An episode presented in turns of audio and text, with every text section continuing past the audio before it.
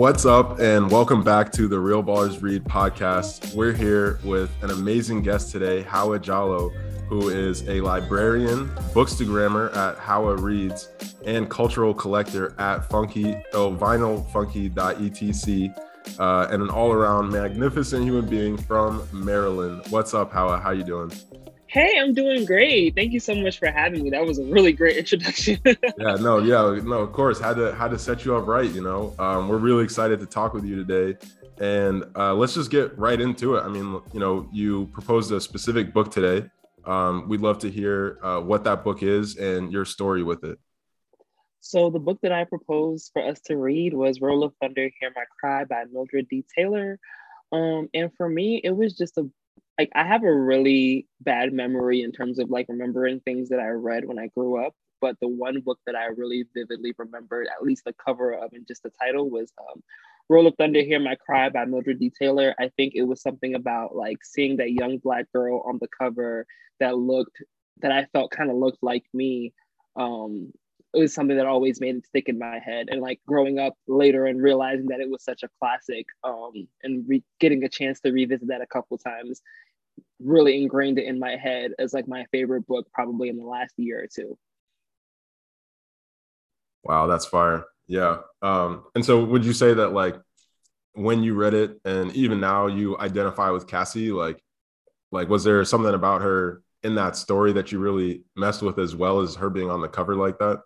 Oh, absolutely. I felt like Cassie was such like a, a, little spunky character. I mean, she was different from me in that like she had all these brothers and she was like the only girl, but she was very like she had what a lot of people may say was like a lot of attitude, but she was like nine years old and like dealing with a lot and seeing a lot, but she stood, you know, for what she believed in. And I, I think that's something that I could identify with even as a nine year old. um, I'm so glad that you uh, brought up the cover though, because when um you know you put it as your book and I looked looked it up, I also like vividly remembered as a, a kid seeing this this cover.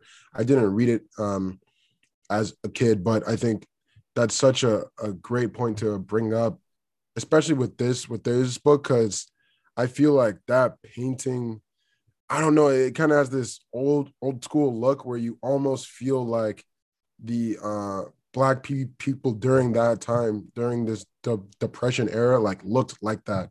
Or like right. you know see like a black and white photo or like a photo and you're like life was like that you know? Um and i think for me with this this book was kind of funny because the last like book about black children that i read was bluest eye which was uh you know a lot. And you know really really deep and i i kind of appreciated the the more what what what felt like a more realistic like day to day to day uh depiction of like what black ch- children were like going through and like the racist things that, that they were encountering and just like how they were processing that over over over time. I thought that was really beautifully done. Yeah. Agreed and like so in rereading this earlier this year, I actually uh, no, it was last year. I reread it last year because I do a podcast for work and it's called These Books Made Me. So we touch on like literary heroines and re- I reread it and I learned during that time that it actually wasn't meant to be a children's book. Like she wrote the book and she put it out there and then her literary agent was kind of just like, well, this is a good book, but we should market it as a children's book. And apparently the author, Mildred D. Taylor, didn't really care for that because she was just like, well, you know, I touch on all these serious topics she kind of saw it as like a to kill a mockingbird type book where it's like you know yes the protagonist is um a child but this is for adults. Um but i i like that it was marketed as a children's book honestly. I feel like that did because her literary agent's point was that she felt like it would get like kind of hidden if it was like in the midst of all these adult books. And, you know, I guess I can kind of see that point. And I also think that it's like a story that children needed to be exposed to. Um, and, you know, it's been banned a couple times for various reasons, but I think that's because people are afraid of the truth. What, um, what reading level would you say this book is at? I know it's kind of a strange quite a question, but as I was reading it, I felt it was adult level too. I would agree with the author. Like I was like, man, yeah, this totally, is an advanced, totally. This is a really advanced like middle middle middle school or elementary school book. So you know, because there are certain references to things that I don't think that children would get. Like mm-hmm. um, when they talk about the KKK, I don't think they ever specifically mm-hmm. say the KKK, but they just say like they're riding tonight, or they'll say the Klan, and I'm just like, depending on how old these children are or what they're learning in school, they're not going to understand what that that's a reference to. Mm-hmm. So that is a really good question. To be honest, I feel like I mean, like, so I know in the library, this is like in the juvenile fiction section, so like below teens, but I feel like, I don't know. That's a hard question to be honest. like, I definitely didn't feel like, it didn't feel like I'm reading a kid's book, if right. that makes sense. No, it didn't feel like things were being dumbed down to me or anything like that. Mm-hmm. But I think that it was yeah. Sorry, did I answer the question? yeah, yeah, no, yeah, for sure, for sure. And and I mean, you know, you talk about like all the things that could have gone over kids' heads, but like when you reread it, I mean, what were you noticing like for the first time? Can you speak more on that? The me- the references to the Klan that was probably the, one of the first things that I noticed that I uh, when I reread it. Um, what else did I notice when I read this book? There's just honestly, it's so much. It's just like so hard to narrow down. Like, um, the the difference between the way the the mama reacts to the the books and the way the other teacher reacts, like in terms of little man being upset about the n word being in the book. Like, I didn't remember that being as much of a thing but I thought it was a good thing to include because it goes to show like even back then, yes, black people wanted better, but everybody kind of went about it differently. Like to show that everybody wasn't necessarily thinking about it in the same way, and some people were more willing to take different risks. So that was something that really stood out to me as well. Also, just um, TJ and him hanging out with all those uh, RW and Melvin, and I think, you know, obviously reading it back then, I I saw that like wow, like he really shouldn't be hanging out with these guys because they're bad people. But I think being older and having different life experiences really like had me scared for him because I was like, yo, like, why are you hanging out with these white boys who don't seem to have any good intentions? Like, you know, they're just gonna like. As a kid, I don't think I would have seen the them making him take the fall, but as an adult, I was like, oh yeah, for sure that's gonna happen. Like, yeah. Yeah, that was some cold stuff. That was, that was really cold. You were kind of saying before as well that you have a hard time rereading things, but do you think like rereading this book changed your mind on that at all? Like, or is this one this is special? You know, because because you read it so long ago. This one is really. I think this one is really special because the first time I read it, I was a kid, and when I had to reread it, I reread it like three or four years ago because they were coming out with the final book in the series called um, all the days past, all the days to come. So I wanted to kind of be refamiliar with the story. So when I read it that time, it had been so long since I read it, I felt like I was reading it for the first time. So that didn't necessarily feel like a reread in the traditional sense of where a reread feels like, oh, well, I know what's about to happen. Like, I, I just knew that it was some racist stuff going on. Like, that's pretty much what I remembered. Mm-hmm. So, rereading that, it felt like a new story. But then rereading that a year after that, it kind of felt like there's still always something new to be discovered. So it didn't feel like, oh, I know what I know what's gonna happen, but it's like, you know, things may have happened differently in my life that maybe I can see this in a different perspective now. And it's just one of those things where I feel like notice something new every time. So I don't necessarily hate reading rereading books altogether now, but not every book deserves a reread or frequent rereads, in my opinion. no, that's really that's real. That's real. Yeah, um, kind of riffing off of what I was saying earlier about you know the point of view of um, black children. You know, I felt in this in this novel like I was thinking thinking a lot about just like how um how black children, children children's mind mindsets have uh, changed like in a lot of ways back then children weren't allowed to be children, but in the same ways now, like black children aren't allowed to be children. Children we're told that we're not enough in a lot of in a lot of ways.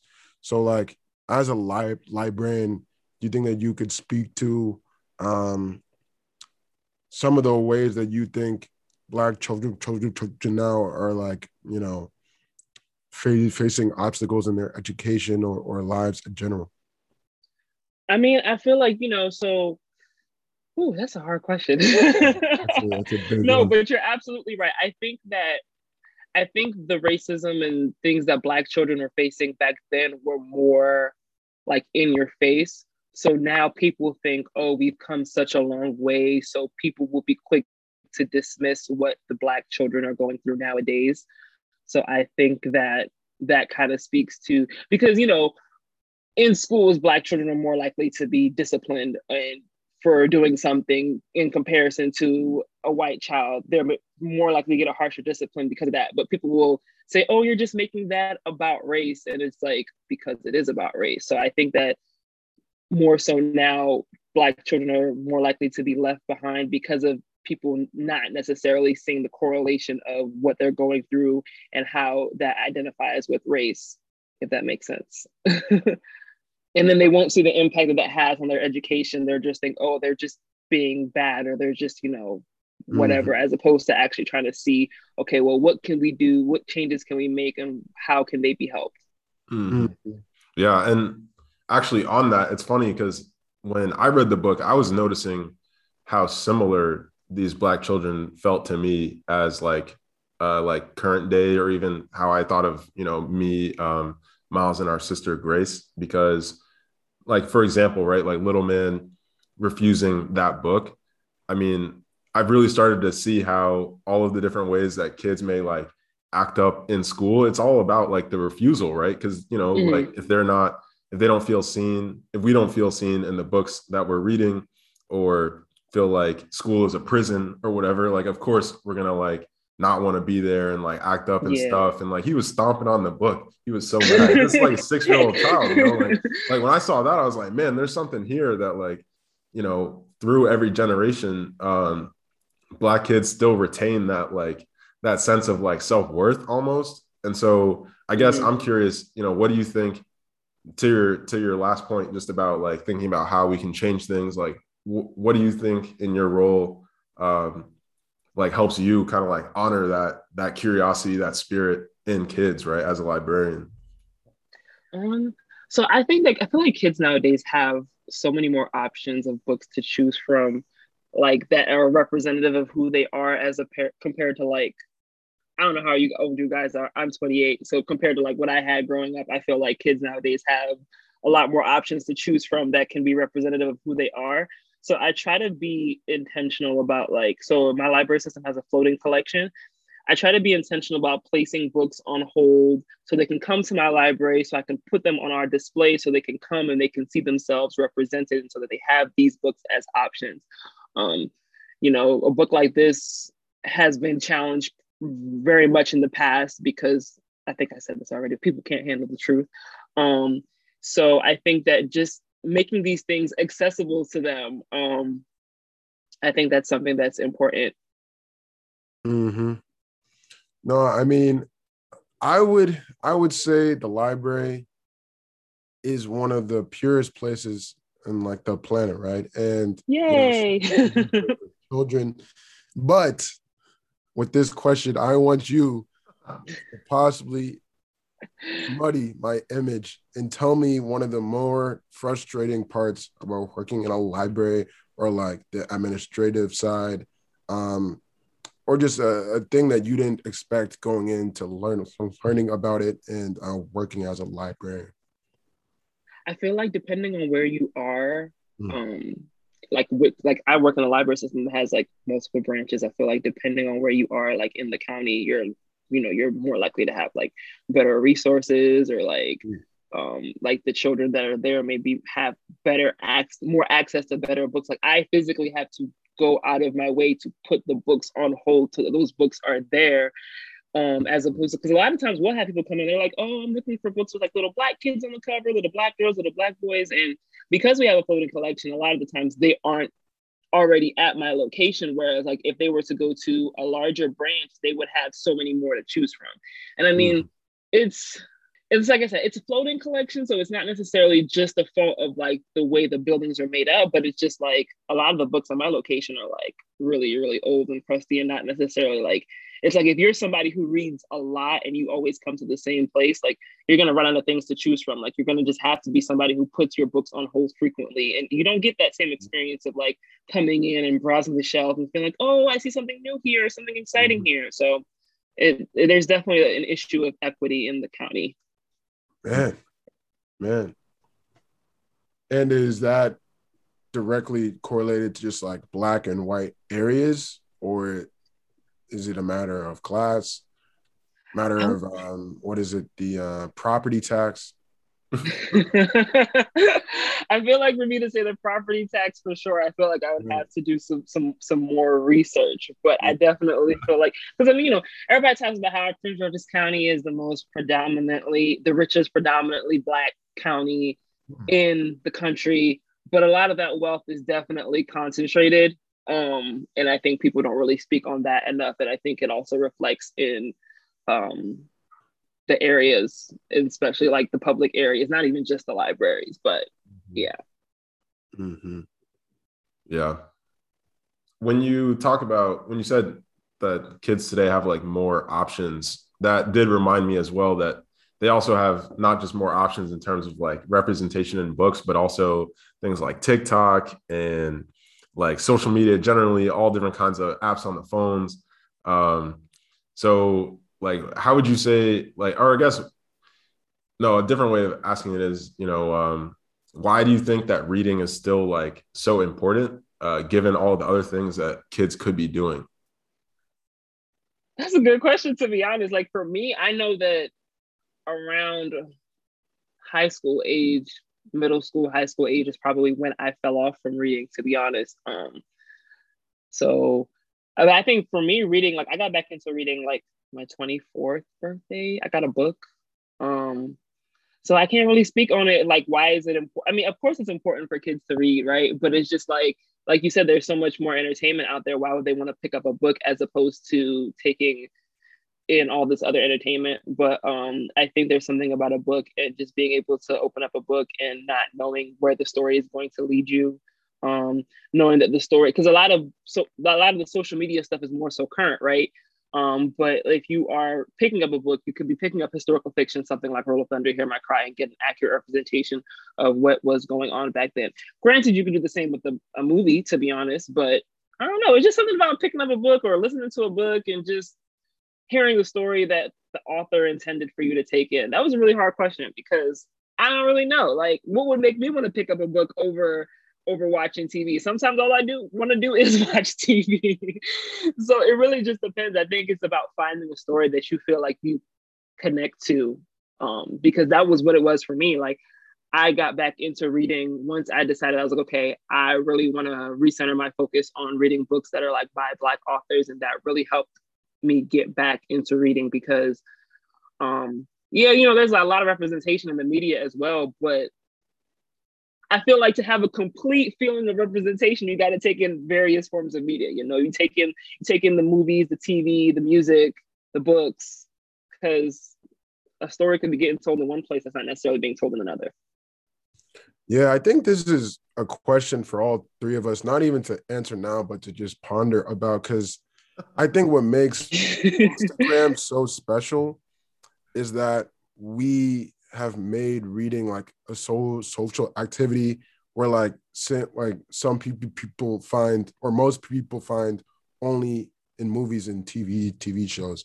Meaning like it's so much easier you know to watch a movie to watch a show with a group of friends. Everyone's up on the latest episode but no one really has that same like excite excitement and like zeal for reading for reading books reading reading books is seen as very like lone lonely and like after you're done with the book, um, you don't have anyone to talk about it with, but like you share a you YouTube video with like your friend, and you all can talk about it like as soon as soon as possible.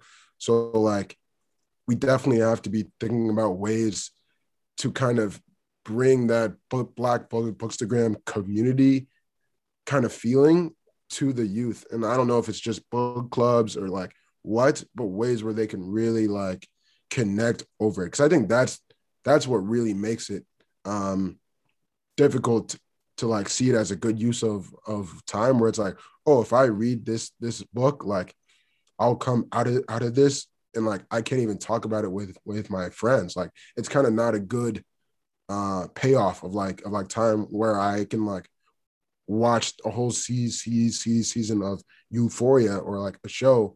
And everyone's seen it, and so I fit in and like can talk about it on the playground. You see what I'm saying, kind of? Yeah, because I yeah. think that you know when you're trying to take in like you know you're trying to watch these tv shows and all this stuff before the spoilers but you, you know you don't really some especially kids they might not necessarily feel like oh i have to hurry up and read this book before it gets spoiled for me. Like i mean maybe people who are like really in tune with like bookstagram may feel that way but like kids aren't going to be like yeah let me hurry up and pick up this book because it's going to get spoiled for me. Like i have books that have been sitting on my shelf for years. Because yeah. i haven't been worried about them getting spoiled for me but I need to hurry up and finish watching the season of Euphoria because I know everybody already finished like weeks ago and, and, dodging spoilers on the timeline was a struggle. Yeah, like, yeah, yeah. you know what's funny though? Like you, you got to be a particular kind of asshole to spoil a book. You know what I'm saying? Like you really it's do. One thing, it's one thing to like spoil a show or like or a movie or something, but a book, come on now, like that's just that's just right. Like with like with a show or a movie, you know, like if you ain't seen the, the show, if you're not watching Euphoria or Insecure when it's on, why are you on Twitter? Like, you can't be one of those people who are mad about it that people live tweeting the show because this is what people have been doing since Twitter has been a thing, yeah. right? But like, nobody's about to hop on the Instagram timeline or post on Goodreads a whole spoiler without at least giving um or a spoiler alert, you know? Like, yeah. mm-hmm.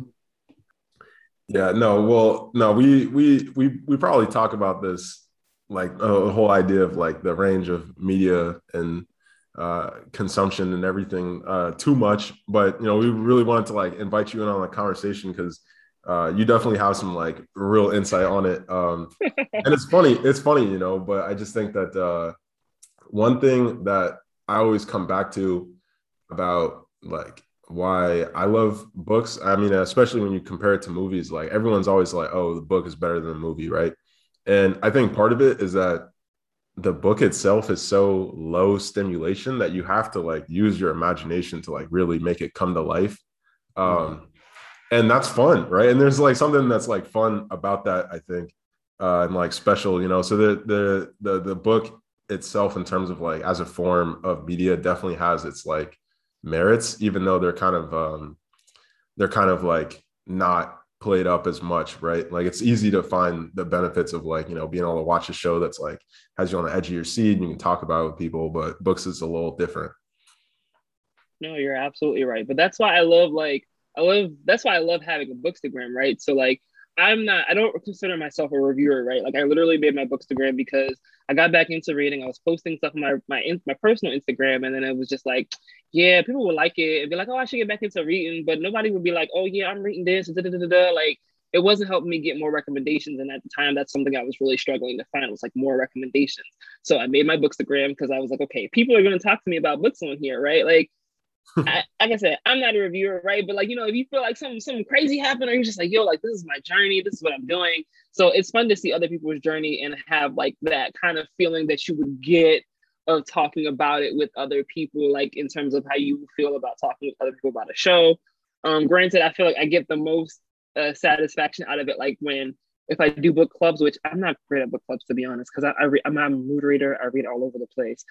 But like you know, when I have to do like a podcast or something, it's like I know I have to finish this book, so I get a chance to finish it and then talk to people about it and see how they felt about it. Um, so I like hearing people's thoughts and just being like having other people point things out to me that I may not have necessarily noticed.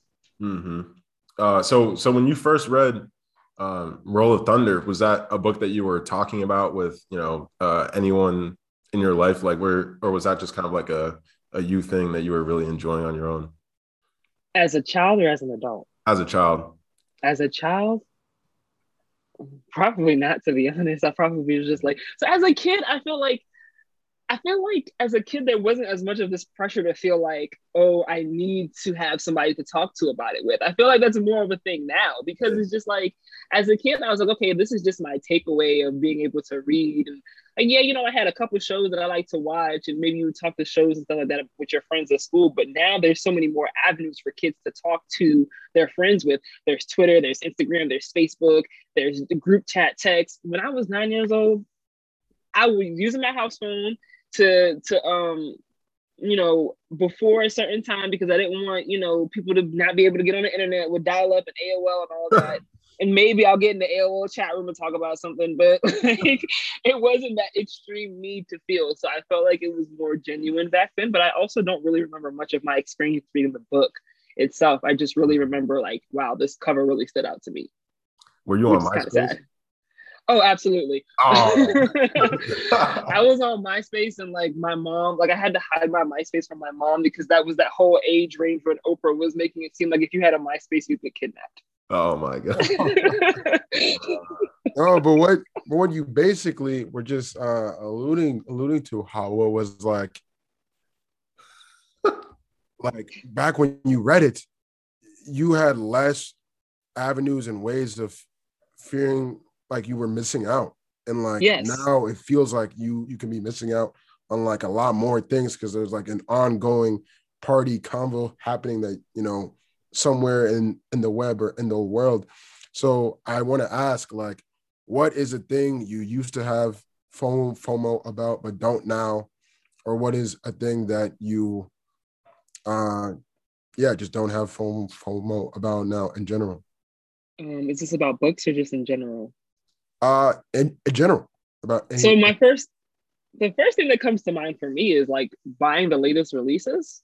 Oh, um, i used to feel like like oh my god i have to have this new release. Like everybody's posting about it everybody's showing it. And i'm just like i don't care because books are always going to be there right? So like i read books but i also collect vinyl and funko pops. And i'm more likely to spend my money on vinyl than i am to spend my money on books because the books are always going to be there and i work in a library so if I really want the latest releases, I can just place them on hold. I have Libby. But with vinyl, if it's something sells out, you may have to pay a lot more money to get the resale. And I'm just like, mm. granted, I do feel like they're always they may repress it later, but it's just like, do you really want to wait? So that's something that I don't feel fear feel fear missing out reading um getting up on the latest releases. I know I'm a slow reader, right? So like I have over 200 unread books on my shelf. Like I don't need to be spending money on books just so I can say that I have it. That's that's my uh. I feel me. like I feel like the latest releases haven't stood the t- the test of time. It's yeah. like, nah, I'm gonna give it a year, two years, three years to see if it holds up, see if it's still, you know, selling selling well. If folks are still talking about it. But Jan and I have also been always very wary of uh, any bestsellers that we're just like, ah, there's some agenda here, bro. You know, conspiracy as to why right. you know, the book is so popular. Oh, Bill Gates is giving a blurb. yeah. Now, some people, I'm just like, yo, you gave this book a blurb, but did you actually read it? Exactly. Like, I, you never know. You never know. Thing. You never know. I think the same thing because they're just like, mm, he's such a great writer. Like, you didn't, you didn't yeah. read this. Prolific like, and time changing. Must read. Breathtaking. it's like, yo, and like I I I don't like to call books overhyped, right? Because you know everybody likes what they like. I just, you know, some books though, I might be thinking they overhyped. I just might not say it out loud. But I think I've also gotten better at knowing what I think I might like just based on like what I can see is being said about it or what it's about. Like there are certain books that like I've seen people pick up and they're like, yeah, this book was not great. And I'm just like, what from the synopsis made you think that was going to be a good book? like, like, I'm sorry, I'm not, I'm not picking up a book that I don't think that I'm going to like. And I also try to, I'm, I'm doing more of DNFing, so like not finishing books. So there was one book I did feel like I had to finish only because they sent me an arc if you go through my page and go back far down, you'll be able to find it. I ain't gonna put them on blast. I had to find, I had to finish the book because I got an arc, and everyone's like, "Oh my god, you got this book!" And I was like, Yeah. See, that was my mistake. I posted about it before I started reading it. so everyone was waiting for like, okay, so how did you think about it? What did you think about it? And I'm like, um, you know, if you get it from the library, you're still supporting the author, kind of sort of. So maybe you might want to do that instead. Uh, uh, that's one of those books, and like I said, I try not to judge people's choices for the most part, but that's one of those books where I was like, if you like this book, there's probably something wrong with you. uh, yeah. You know, thinking about vinyl though, like what is what is one album or, or song that you would uh put on the soundtrack to Roll of Thunder, Thunder Hear My Cry? wow, that's such a hard question. So it's funny because a lot of my collection is like more recent stuff. So it's not even anything that goes back to like the 1930s. And yeah. Oh, no, no, it doesn't have, or have whatever. To. Mm-hmm. Oh, man. wow, that's such a loaded question. I feel like, you know what I feel like would, could go really well with this? And I don't know, this could just be me reaching the Black Panther soundtrack, right? oh, that's, which, that's great. Which I feel like is the Black Panther soundtrack. My boyfriend always makes this this reference. He's like, "Yo, they didn't play any of these songs in this movie except for like maybe one." But I'm like, "Yo, but it's music inspired by." So they're yeah. just like, "Yo, yeah." But I feel like that could kind of work, possibly. Mm-hmm. Maybe like there's a good mix of like R and B and like hip hop and like yeah. I don't know. The other thing I could possibly think of, I feel like I don't know why. I feel like some Anthony Hamilton maybe or something could possibly go with it. I don't even I didn't on vinyl, but Oh my gosh. No. Yeah, no, no, no. What about you guys? You can't ask me that little That's question hilarious. Not give your insight. That's um, I was thinking of uh during that that scene where like Cassie beats up uh Miss Miss Lily Lily Jean like some DMX or Ludacris. Like, ooh, bitch. Like, some, some I do I do um, I do have Ludacris on vinyl.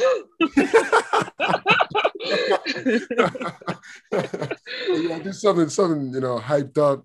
You know, as, as she's you know pulling her hair, telling telling telling telling her to apologize all this, but um, yeah, I don't know. Like visually speaking, I was like when I read this this book, you've uh, seen seen the movie Holes, right? Yeah. I was thinking of like that like setting of like Sam, like that mm-hmm. old school like uh there was Sam with Punky who was like shot. Like that. yeah. like, I was thinking of that of that kind of kind of setting. So I, I don't even know right when music was uh around then, like banjo playing. I, I don't know if that's stereotypical, but why did I think you were talking about that A R N P I to the T? What is that you Yo, That's hilarious. That could be in there too. That could be in there. Yeah. I was like, I do not see the vision. I'm sorry. no, I mean I, that was that that is a hard question though. So I should have been ready to answer. Yeah, no, for me, um, when I saw that it was uh, it was written in '76, I was like, oh, I just had like Minnie Riperton in my head for like kind of the vibes of the thing. Um, I feel like I need to go listen to some Minnie Riperton. Don't judge me. yeah, she's, she's, My best friend has Minnie Riperton in her vinyl collection. I was helping her organize it over the weekend. So yeah, yeah. yeah she's, a, she's, a, vibe on vinyl for sure. Um, that's funny though. Yeah, no, uh, no. Again, like you know, Roll of Thunder, that's that's what uh 40 almost like 50 years old now. Yeah. Uh, so that's that's really that's really a classic right there. Still still getting banned too. Like what's up with that? I I, I think that so you know it's been interesting to read some of the reasons that the book has been banned in the past. Um, I think the a lot of the main reasons, you know, it does there is use of the N word in it, right? But I feel like that's historically accurate. So other instances of the book being banned is because of its depictions of racism. Um, so I, I think that um, some of the issue that some people may have had with it. One article that I read was um, a school district, and um, there were three black parents, and um, who were de- who were actually challenging this book because um, I think there's the black their black students were like the minority in this school district. So it wasn't more so about the content of the book, but how the students, the other white students in the district were reacting. And I guess they were calling their kids like the N-word and stuff like that. Um, and they felt like the book was to blame, which I thought was an interesting take. And you know, nobody wants to be that that one or few black kids in the school who's getting called the N-word because of this book that they're reading. But I also kind of thought that's a cop out, right? Because like if you read this book and your takeaway is, yeah, let me go call my only black classmate the N-word, that's probably not the first time you've used the N-word, in my opinion. Um, I think other issues that people may have had with the book, um, you know, their parents are very like, well, you know, be careful of uh, hanging around Jeremy Simms because you know he's the he's this seemingly harm seemingly harmless white boy, right? So I feel like white parents may have an issue of, well, he's not even doing anything. Why are they telling him not to hang out with them? But they don't have that perspective of, oh, well, if he's the one white boy around and something happens to him and all these black kids are around, they're going to be the ones to blame. Like they don't have that fear. They don't live with that fear. So they may not understand that perspective. They just may see it as, oh, reverse racism, which we we know isn't a thing. But I feel like that is What? no, oh, yeah. I'm just thinking though, I mean, given our conversation, like why hasn't there been a similar moral outrage over all the other things that their kids are watching on the internet? That's a way bigger worry than the Yeah. books that they read in school. And like I just it's like how are parents giving their children like no interpretive power and making it seem like these these books are like commanding like hypnotizing their kids into saying the n-word or like that just right. doesn't it's like there's all this media out there, and this is what you want to blame your blame for your child's behavior. But also, a lot of the times when people ban these books, they haven't even read what they're trying to get banned. They just really want things to complain about, right? Like they're like, oh, I I may have opened up a page and saw this here, or I heard that this was about this. So this goes against my morals and my beliefs, and I don't want my child reading this. I don't even want this in a library where, or a school library, or a bookstore where my kids can have access to it. And they don't realize that by making all this outrage, it really like brings more attention to these books. Like, like I think um, All Boys Aren't Blue by George M. Johnson. They said it's going into like its eighth print repress of the book or something like that because of all this outrage. Um, like the the graphic novel Maus, we uh my library system didn't have any copies for a while, and like the wait list is like really long because of all this like outrage that's happening about it. And people are always gonna try to ban books, but most of the time they're not even doing the reading. They just want to complain. yeah. I mean, yeah. For, first of all, shout out, shout out George M. Johnson.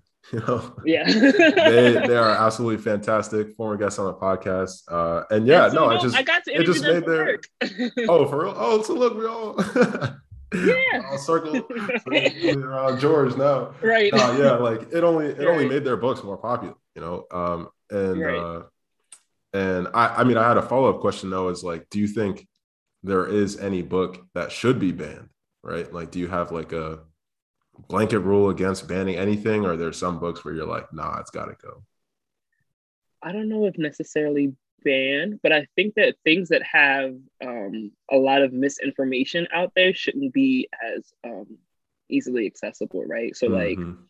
um, like yes, you should probably be able to buy the book, but I think that having it maybe like in a library, if it has all this misinformation, it just kind of like there's nothing specific that I can think of, right? But um, you know, I feel like what does it say about you if you have this thing that you know is spreading misinformation, right? So I think that I don't know if ban is necessarily the right word, but I don't think that they should be as easily available because it's like if you have this in your collection, people are going to automatically assume that, you know, because books are supposed to be these reputable sources, right? So, like having it there, people aren't to know the difference between what makes it misinformation and what makes it a reputable source. Um, so, I mean, if you want to go and spend your hard earned money on it, sure, I guess, but like, I don't know. That's just my take. Like, I'm not speaking for anybody or anything, but I do feel like, yeah. Yeah, spoken like a great librarian, you know. oh, thank you. yeah, but uh no, I want to go back to something real quick too because you said that you fell off with reading in middle and high school, um, and it was the exact same for us. And something that uh, we were kind of like talking around when earlier, just around like different forms of media, is how like books are definitely, or at least we, Miles and I, like are of the opinion that school totally ruins books. Um, because at least in our case, like it was basically like once you got into high school, it's like, oh, like books are serious now, they're no fun, and this is how you get into college. And you're like, oh, like if books aren't fun anymore, then I'm just gonna go do something else, right? But it's crazy because it's like if we got forced to listen to like certain kinds of music all the time, like you would hate music, you know, like like it's almost yeah. ridiculous. It's almost ridiculous to think that you could like force someone to read a book um, because you say it's important. But you know, that's that's why I think the library is so special, right? Because nothing's like forced on you; it's just kind of there. Mm-hmm. Absolutely right. You know, yeah. because like for me, I think honestly, the only books that I ever really remember like I don't really remember much about them, but like I remember we had to read Anna Karenina in high school. That one seemed kind of interesting. Never finished. It's like a thousand pages. Probably would never revisit it. Um, Their Eyes Were Watching God was a book that I started in high school and never finished. Um, I really enjoyed it, but I didn't finish in high school because uh, the pace that we were going at, um, I was a little behind, and um, by the time we got to class to discuss it, I just looked at the SparkNotes, so I knew how it ended. Um, so fast forward 10 years and I'm rereading it this year. And I really liked it. Like I was just like, it stood out to me as one of the books I read back then because I was like, yo, I remember really enjoying this book, but it got spoiled for me when I went to class. So I didn't think there was a point of me finishing it. And it'd been so long since I read it. And then I was like, yeah, this is really good.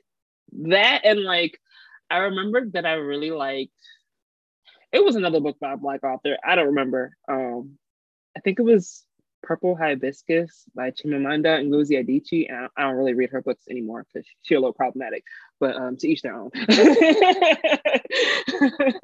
yeah. So yeah, no, I, I mean, just thinking about thinking about it too, like I feel like part of um the growing up process, the world making process for children, children, children, children is like denying reality as it is, like denying, refusing uh, all the things that your parents or teachers give you, and like just doing the bare minimum to get by. And I wonder, like, how that could, how that mind mindset can like be integrated in schools. Um, like, is that is that even possible with with with, with how schools are, are, are set up? I don't know if you you all see what I'm saying, but um, I know for me, I think that I don't know if I'm necessarily answering mm-hmm. your question, but I think that the books that stood out to me the most were like where we had like a section where it's like okay instead of everybody reading the exact same book we'll give you a list or like your book has to kind of fall under this topic and i felt like that kind of gave me more autonomy to decide what i wanted to read and those were the books that really stood out to me the most back then or that i felt like i was able to actually complete because i didn't feel like i had to like it didn't feel like I was forcing myself through something as much because I mean, yeah, I still had to read school, but I got to at least choose what I wanted. So that kind of helped with that. Mm-hmm. No, I mean, to circle back again, I mean, we've, yeah, we've been coming back to a lot of topics, but like another point that I kind of thought of with reading of this book is like, our generation of black pe- people now in this country are benefiting um obviously from the struggles of our um grandparents and great grand grandparents but also their mindsets in terms of education was mm-hmm. way different than than than ours it was like a critical thing to um getting a job and like securing a future and like just the purpose in which they instructed their kids to do that uh, was was of the utmost, and you know it was probably the same for our parents too. But I really wonder like what we will be passing on to our kids in that same way because I don't know if it will be education in in that sense. Uh, given that it doesn't really guarantee a job, given like all of the um just the media land, land landscape as it as it stands now like i wonder what really um as a collective we like we like share in in in granting to you know the next generation so what what do you think like you will be passing passing down in terms of hard-earned le- lessons that's a good question because yeah. you know everybody's like yeah college is a scam right. absolutely However, am I glad I went to college? Right. yes, I am. Right. Um, I think. I'm sorry. I think I would at least, like, I think I would at least want the options to be there, and even mm-hmm. like you know, there's ways of learning that don't necessarily need to be the traditional ways of learning, right? So, like, even if you decide that you know high school is where you're going to stop. You don't necessarily want to go to college. Okay are you this is, is this an informed decision that you're making or are you making this decision because you're just kind of over it you know? Um are you a lifelong learner? Are you still looking at different avenues of ways to learning whether it be books or even maybe documentaries and things like that um, what is your goal that you have? Because i mean you could have a goal that college may not necessarily be needed for but i also think that we're expected to learn or to have an idea of what we want to be at such a young age right? So like at 18 years old you're going off to college and they're like okay well what's your major? I was a social work major at undergrad and then i graduated and i was just like mm, yeah don't really know what i want to do next and kind of in between so like i had this degree and i just wasn't doing anything with it. Mm-hmm. And then I was like, hmm, I kind of like reading. Maybe I'll be a librarian, you know? So like I think also a, allowing that avenue for knowing what your options are, but also letting them know that it's okay to change your mind as well. Um, and that you're still learning, whether it be traditionally or non-traditionally, and making sure that you're at least taking in information that is not misinformation. mm-hmm. Right. And that's a lot more nuanced uh point of, of view than just like, right, you have to get your education. It's like uh right, this is the matrix. You have to uh, like what and under under under understand what is what is what is what kind of point of view. So no, that's a great, great answer. Oh, thank you. I was I was like I was a little worried. oh, yeah, yeah. No, seriously, yeah uh, what uh, you you're mentioning too that you don't review books, and I did notice that, but I wonder like why why is that? Like it seems like uh, so many bookstagrammers, so many of us like are are ready to ready to share the opinions on like you know how the book was and everything, but like your your account is literally how it reads it's not how it reviews right? So like why why do you just like kind of caption them the way that you do? Like what's the purpose behind like you know your bookstagram in that way if you don't do reviews so my bookstagram was like it started out, and I guess it is kind of something for me. Like I wanted to have a visual of my reading journey, right? Like I would post on my personal Instagram, and then I'm like, okay, this I, I didn't like the aesthetics of it at first. I was just like, okay, so it's pictures of me on the beach, and then pictures in between of like just books in my hand, or like I would see people's pages where they have like their full reading journey just laid out, and I thought like this would be really cool.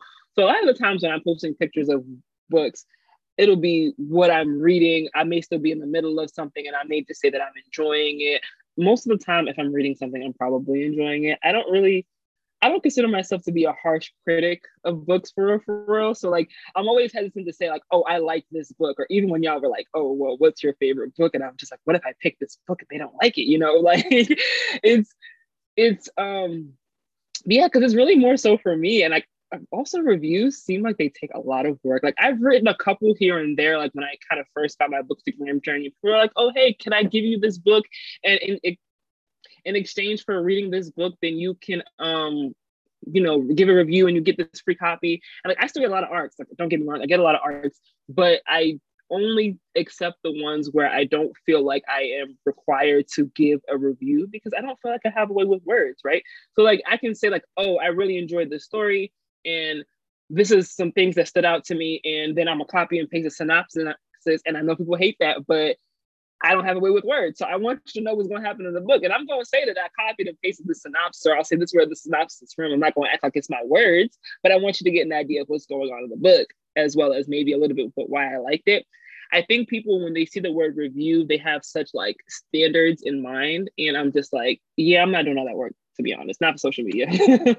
and I have no no shade to those who do because there are some really really well worded reviews. That's not me. I don't think I have a way with words. I like to read the words. I do not write the words. I don't know if I answered that question.